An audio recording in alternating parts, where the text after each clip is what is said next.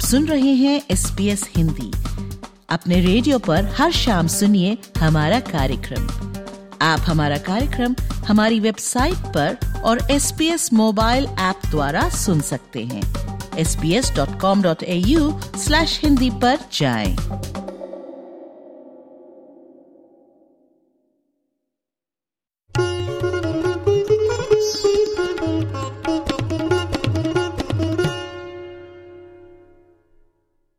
नमस्कार। S B S Hindi के इस विशेष सेगमेंट में आप सभी का स्वागत है।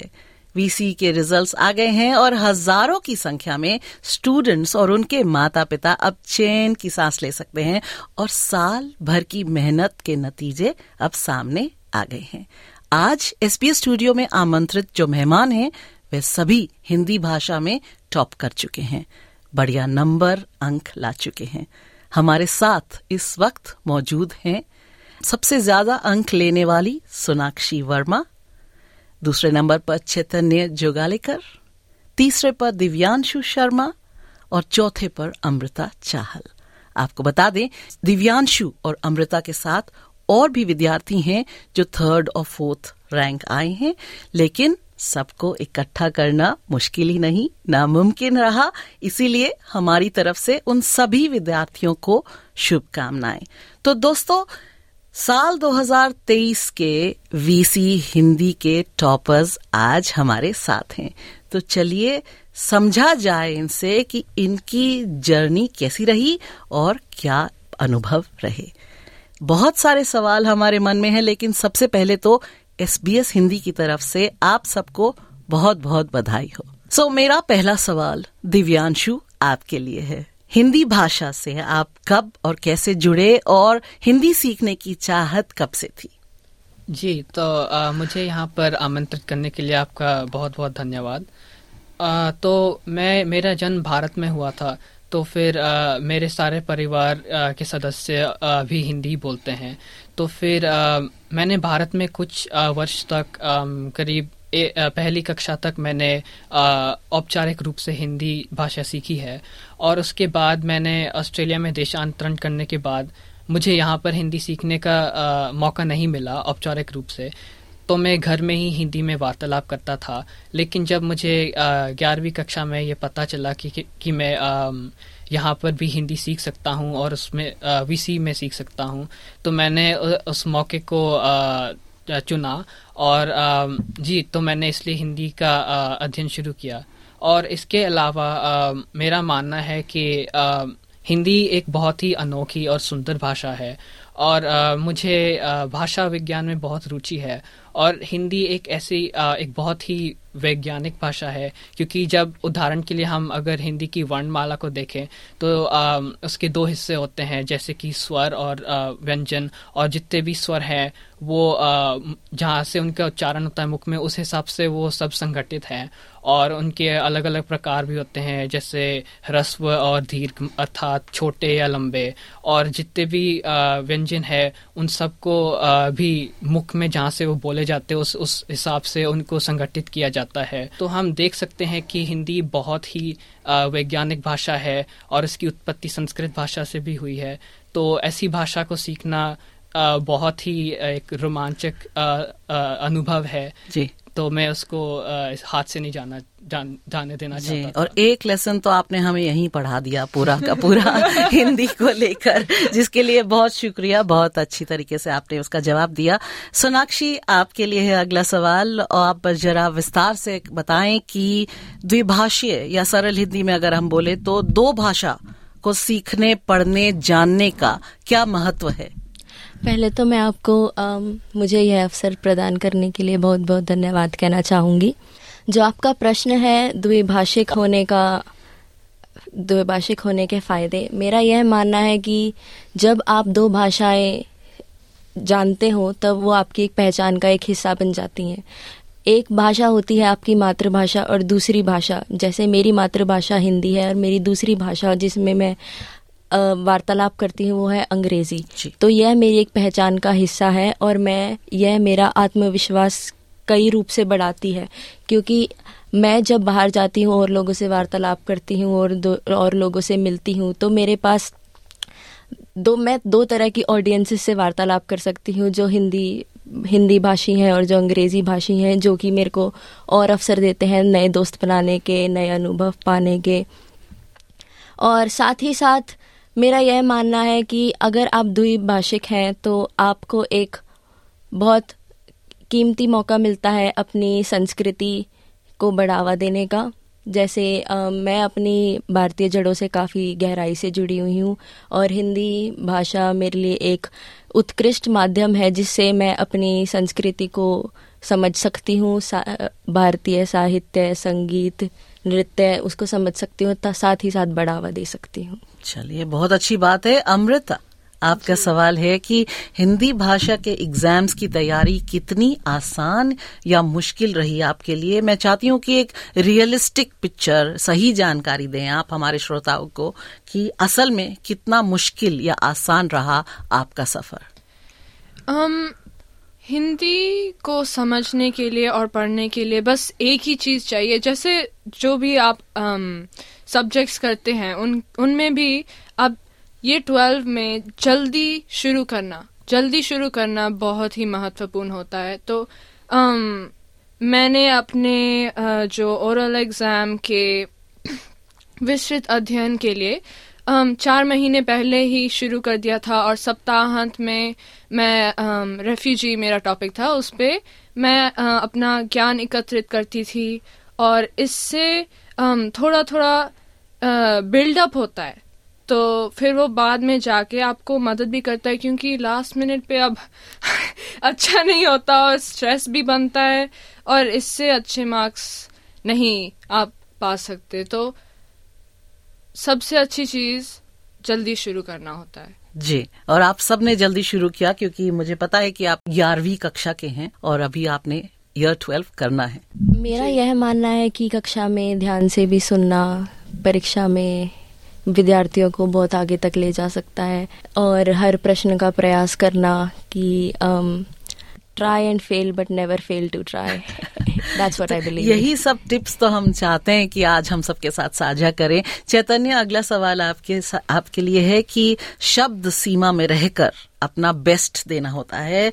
आप बताएँ कि क्या आपको कोई बाधाएँ आई? व चैलेंजेस और आपने उसका सामना कैसे किया? जी नमस्ते। आ, मुझे यहाँ बुलाने के लिए बहुत बहुत धन्यवाद। जैसे आपने कहा कि चुनौतियाँ तो सब मतलब सबको आती है उ, उसका सामना कैसे करते हो वो देखा जाता है। तो मराठी होने के कारण मेरे जो उच्चार है वो उतने हिंदी भाषीय लोगों जैसे नहीं है। तो मुझे वो बड़ी चुनौती हुई थी क्योंकि जो मौखिक परीक्षा थी उसके लिए कुछ शब्द थे जैसे कि पृथ्वी। तो मराठी में उसका उच्चार पृथ्वी होता है जो रू का जो उच्चार है वो हिंदी में नहीं होता। तो वहाँ पे मेरे गुण कट सकते थे पर मैंने सोच समझ के वो मौखिक परीक्षा में ध्यान रखा उसका। और तैयारी करने के लिए मैंने पुरानी महाभारत रामायण जैसी सीरियल्स भी देखी। इवन बहुत सारे फ़िल्म भी दिखी देखी। जी। तो उससे मेरे उच्चार सुधार गए और हिंदी लोगों जैसा मैं बोल सकता हूँ अब। जी यानी कि बॉलीवुड ने भी आपको थोड़ी बहुत हिंदी जी बहुत चैतन्य आप ही से ये सवाल है कि पढ़ाई के अलावा सेहत का भी ध्यान रखना होता है तो इस समय आपने अपनी सेहत का ध्यान कैसे रखा? जी मैं पढ़ाई के साथ साथ मेरी सेहत का भी बहुत सारा ध्यान रखता हूँ। जैसे कि मैं आ, क्रिकेट खेलता हूँ मेरे दोस्तों के साथ और यहाँ पे प्रोफेशनल लेवल भी जो क्लब क्रिकेट होता है वो भी मैं खेलता हूँ। उसके साथ साथ व्यायाम दौड़ना ये सब तो होता ही रहता है। तो मेरी सेहत का भी मैंने अच्छे से ध्यान रखा है। तो पूरा समय निकाल लेते हैं आप इस सब जी। बहुत अच्छी बात है। अमृता आप भी कुछ कहना चाहती थी? जी आ, मैं भी अपनी ईयर इलेवन की पढ़ाई के साथ साथ स्विमिंग करती हूँ तैराकी करती हूँ। और इससे जो पढ़ाई का ध्यान थोड़ा सा जैसे ये होता है ना कि ओ मेरा ये होमवर्क है मुझे ये ख़त्म करना है मुझे ये ये ये तैयारी करनी है अपने एग्ज़ाम्स के लिए तो जब भी मैं तैराकी करती हूँ मैं सब कुछ भूल भूल जाती हूँ थोड़े समय के लिए और ये um, मानसिक दबाव कम करता है तो ये मेरे लिए बहुत एक तरफ़ से मेडिटेशन हो गया yes. जी जी बढ़िया। हमारा जो अगला सवाल है, वो आप में से कोई भी जवाब दे सकता है कि क्या आपके साथ बाकी समुदाय या मुख्य धारा के लोग भी हिंदी पढ़ने आते हैं? और क्या आपने कभी पता करने की कोशिश की है कि हिंदी के प्रति उनका झुकाव किस प्रकार बढ़ा? मेरे जानकारी के ऐसे कोई लोग नहीं है। आ, लेकिन मेरा मानना है कि इसका कारण ये हो सकता है कि ऑस्ट्रेलिया के विद्यालयों में हिंदी भाषा नहीं पढ़ाई जाती जैसे कि अन्य भाषा जैसे कि जापानीज या जर्मन पढ़ाई जाती है। तो आ, मेरा मानना है कि अगर और लोग लोगों को हिंदी सीखवा मतलब अगर उन्हें सीखनी चा, सीखना चाहते हैं तो उन्हें पता भी होना चाहिए है कि हिंदी भाषा क्या है किस बारे में है। तो उसके लिए आ, हमें आ, आ, ऐसे करना चाहिए कि अन्य विद्यालय भी अपने अपने विद्यार्थियों को हिंदी पढ़ाना शुरू करें जैसे कि अन्य भाषा होती है। जी। सोनाक्षी आपने द्विभाषा होने के फ़ायदे बताए हैं बहुत सारे तो आप समझाएँ कि किस प्रकार से आप अन्य विद्यार्थियों को प्रेरित कर सकती हैं कि वे भी हिंदी भाषा से जुड़े। मैं दिव्यांशु से काफ़ी हद तक सहमत हूँ और आपके प्रश्न के जवाब में मैं यह कहना चाहूँगी कि मेरे अनुसार और और समुदाय के लोगों को हम अगर हम हिंदी से परिचित कराना चाहें तो मेरे ख्याल में सबसे पहले आता है बॉलीवुड। बॉलीवुड हिंदी सिनेमा संगीत साहित्य ने दुनिया पर काफ़ी प्रभाव डाला है और बॉलीवुड का संगीत और सारी फ़िल्में और जितने भी हमारे एक्टर्स और एक्ट्रेसेस हैं उनकी टारगेट ऑडियंस बहुत ज़्यादा है। एंड uh, मैं ये कहना चाहूँगी कि हिंदी इस समय संसार में तीसरी सबसे ज़्यादा बोलने वाली भाषा है। और अगर हिंदी भाषी समुदाय का भाग होने के नाते हमारा यह फ़र्ज़ बनता है कि हम ज़्यादा से ज़्यादा इसको बढ़ावा दें और अपने सभी दोस्तों मित्रों को इसके बारे में ज़्यादा से ज़्यादा बताएँ ताकि हमारी हिंदी भाषा की उन्नति हो। बहुत बढ़िया सोच है आपकी और उसको साझा करने के लिए आपका बहुत धन्यवाद। मैं और एक चीज़ जोड़ना चाहूँगा जी ज़रूर। हमें अपनी भाषा पे गर्व होना चाहिए क्योंकि हम हिंदी लोग यदि हिंदी नहीं बोलेंगे तो अन्य लोगों को हम कैसे प्रेरित करेंगे। तो हमें अपने दोस्तों के साथ माता पिता के साथ हिंदी में वार्तालाप करना करनी चाहिए। तब हमारी मातृभाषा का अभिमान रखना चाहिए। ये तो एकदम सही आपने फरमाया और बहुत अच्छी बात की आपने पर मैंने ये भी सुना और आप बता सकते हैं कि ये सही है कि गलत है कि हिंदी को हम एक क्योंकि हम ऑस्ट्रेलिया में हैं और ज़्यादातर सबको हिंदी शायद नहीं भी आती हो हम उसको एक सीक्रेट लैंग्वेज एक गोपनीय भाषा की तरह भी इस्तेमाल कर सकते हैं। जैसे कि अगर आप पार्टी में गए हो और बहुत बोर हो रहा है तो आप अपने दोस्त को बोल सकते हो कि चल कट लेते हैं यहाँ से अगले को समझ में ही नहीं आएगी। ये बात तो क्या आप भी इसे सीक्रेट लैंग्वेज की जैसे यूज़ करते हैं? बताएँ। जी बिल्कुल। ये मेरे हिसाब से यह सबसे बड़ा फ़ायदा है। मैंने यह इसलिए नहीं बोला क्योंकि बाकी लोगों को ये सुन के कैसा लगेगा तो सच्चाई तो यही है। सच्चाई तो यही है। जी जी। तो आप उसको कभी कभी इस्तेमाल कर लेती हैं गोपनीय भाषा के जैसे। चलिए। और um, इससे उन लोगों के साथ भी एक डीपर कनेक्शन होता है जिन जिनके साथ आप एक um, दूसरी भाषा में बात करते हैं जैसे um, प्राइमरी स्कूल में मेरे कई भारतीय दोस्त थे तो मैं उनके साथ हिंदी या पंजाबी में वार्तालाप करती थी और इससे हम और नज़दीक आ सकते हैं। सो so, यस चलिए बढ़िया। अमृता आपके पास ही माइक रहने देते हैं और आपने आपने आपको पता है कि बहुत सारे स्टूडेंट्स देख रहे हैं जो शायद हिंदी पढ़ना चाहते हो या 2024 की तैयारी कर रहे हैं और टॉप करना चाहते हैं तो उनको कोई मोटिवेशनल मैसेज या कोई प्रेरणादायक संदेश आप देना चाहेंगी? मुझे लगता है कि मोटिवेशनल मैसेज एक टिप होनी चाहिए क्योंकि उन्हें यही चाहिए अपने एग्ज़ाम्स um, को एस करने के लिए टिप्स और टिप्स और टिप्स और उनको इम्प्लीमेंट करना भी उन्हें चाहिए। तो मैं एक टिप देना चाहती हूँ। पहले तो सब बहुत जल्दी स्टार्ट कीजिए। वो और, चुके हैं। और um, जैसे हाँ हमारी टीचर मिसेस थी हैं उनसे आप बहुत प्रश्न पूछें और एग्ज़ाम पेपर्स मॉक टेस्ट ये सब कुछ आपको करना चाहिए। जैसे मैंने अपने ओरल एग्ज़ाम की तैयारी करने के लिए um, अपनी क्लास के सामने एक मॉक टेस्ट दिया था। हर एक uh, बच्चे ने मेरे से एक प्रश्न पूछा था। तो वो ऑन द स्पॉट ट्रेनिंग होनी चाहिए। जी। तो इससे बहुत मदद होती है। तो यानी कि इस इंटरव्यू की तैयारी आपकी पहले से हो गई।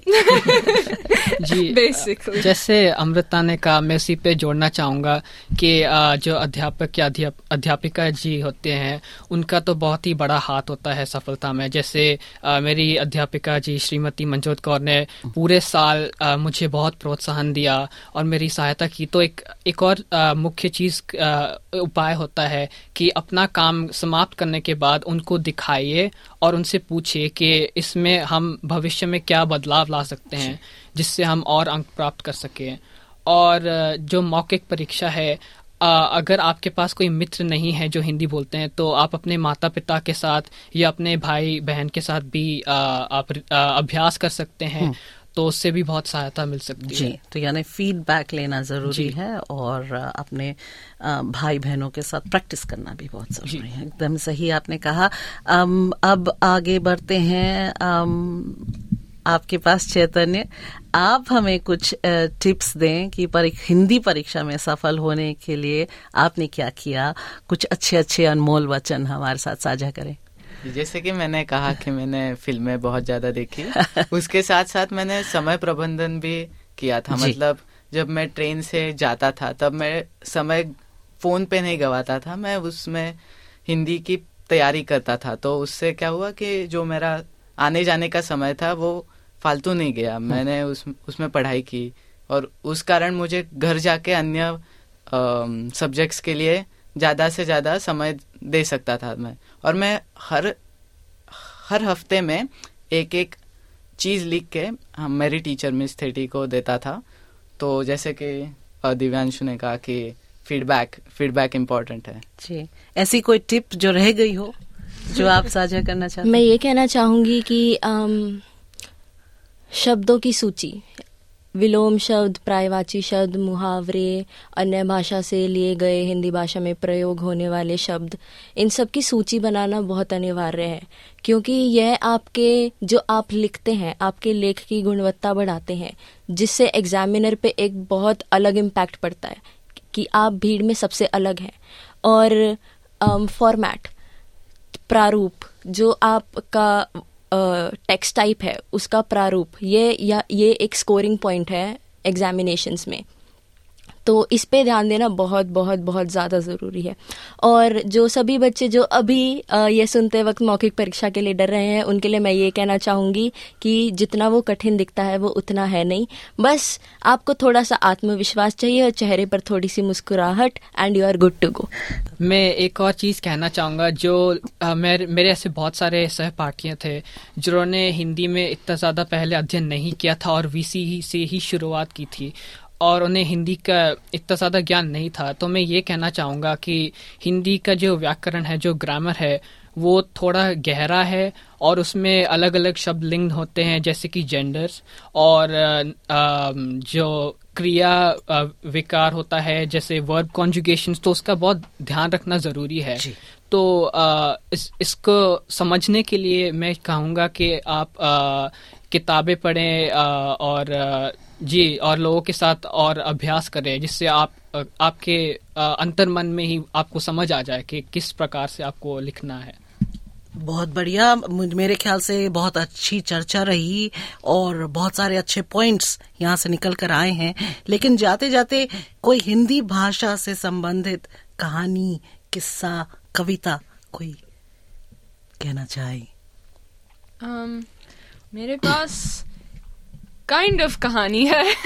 तो मैंने जब हिंदी मैंने सोचा नहीं था कि मैं वीसी में हिंदी करूँगी क्योंकि स्कूल में होता है जैसे जर्मन फ्रेंच चाइनीज़ कई स्कूल जो हैं वो उन सब्जेक्ट्स को स्कूल में ही कराते हैं। तो मैं जर्मन कर रही थी और um, मैंने सोचा कि मैं वही वीसी में करूँ। तो फिर एक दिन जब पेरेंट टीचर इंटरव्यू था तो मेरे माता पिताजी ने um, मेरे जर्मन टीचर से पूछा क्योंकि जर्मन में मेरे अंक बहुत अच्छे आते थे तो उन्होंने पूछा कि ओ um, अमृता जो है वो जर्मन एडवांस्ड कर सकती है जो इलेवेंथ में ट्वेल्थ की जर्मन तो जर्मन टीचर ने कहा कि ऐसा यूजुअली वही लोग करते हैं जो जर्मन में जर्मनी में लाइक बॉर्न एंड रेज्ड होते हैं। तो फिर हमने घर आके सोचा फिर हम हिंदी क्यों नहीं करते? जी।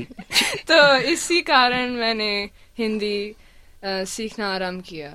चलिए चलिए। आप कुछ कहना चाहेंगे सोनाक्षी किसी फन एनेक्डोट की बात करें तो on the top of my mind मेरी अ, मौखिक सैक के दौरान अ, मिस थी मेरी अम, अध्यापिका जी मेरा सैक ले रही थी और वो मेरी पहली मौखिक परीक्षा थी वीसी मौखिक परीक्षा और मैं इतना डरी हुई थी मैं इतना सहमी हुई थी कि मैंने जब अपनी पानी की बोतल उठाई पानी पीने के लिए मेरे हाथ लिटरली काप, रहे थे।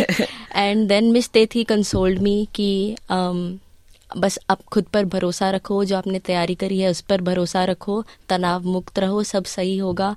और उसमें मेरे काफ़ी अच्छे अंक मुझे प्राप्त हुए। ऑल थैंक्स टू मिस थी अरे, बहुत अच्छी बात है। सबसे अच्छे सबसे अच्छे अंक पूरी विक्टोरिया में आपको प्राप्त हुए हैं। तो सोनाक्षी, दिव्यांशु, चैतन्य और अमृता, आपके समय और आपकी सलाह के लिए बहुत बहुत धन्यवाद।